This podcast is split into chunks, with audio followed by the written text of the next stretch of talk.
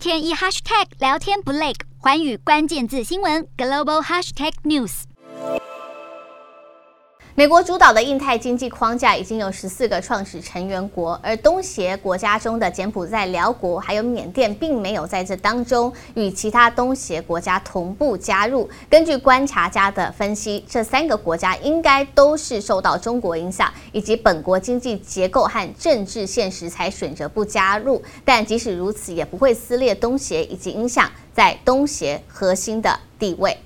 东南亚国家现在面临选边站的压力，而柬埔寨、辽国、缅甸除了要顾及与中国的关系之外，他们在美国要打造的供应链中，尤其是涉及先进半导体的经济领域，存在感也并不显著。没有加入 IPF，可能与这些国家的经济结构和政治环境是有关系的。现在像是正处于主权债务危机国家的辽国，可能希望通过此举来争取中国的同意，重新谈判债务减免等等的问题。因此，决定与谁共同合作更是重要的考量。